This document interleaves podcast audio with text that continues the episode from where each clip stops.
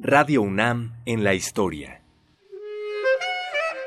Nuestra es la voz. Para estar aquí en Mi Radio tercera Universidad, pie. Amo la radio. Física tener es el Me gusta escucharla. Radio Universidad. mucho oído. De todos, la palabra. Esteban Escárcega, actor y locutor.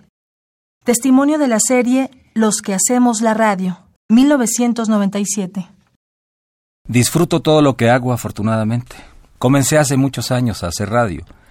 Trabajé en todas las emisoras de mi ciudad, Parral, Chihuahua. Así que lo he disfrutado desde siempre, desde que era casi un niño. Bueno, de niño lo disfruté al lado de mi padre y la radio me fascinó desde siempre. Amo la radio, me gusta escucharla, pero más me gusta participar en los programas radiofónicos y en particular en una emisora como Radio Universidad Nacional.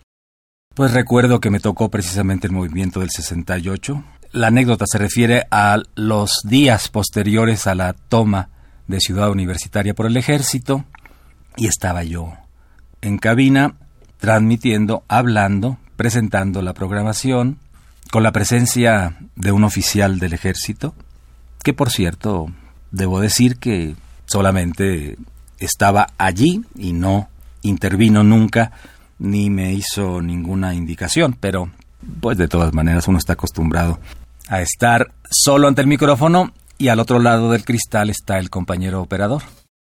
Radio UNAM en la historia. Voces de ayer y hoy.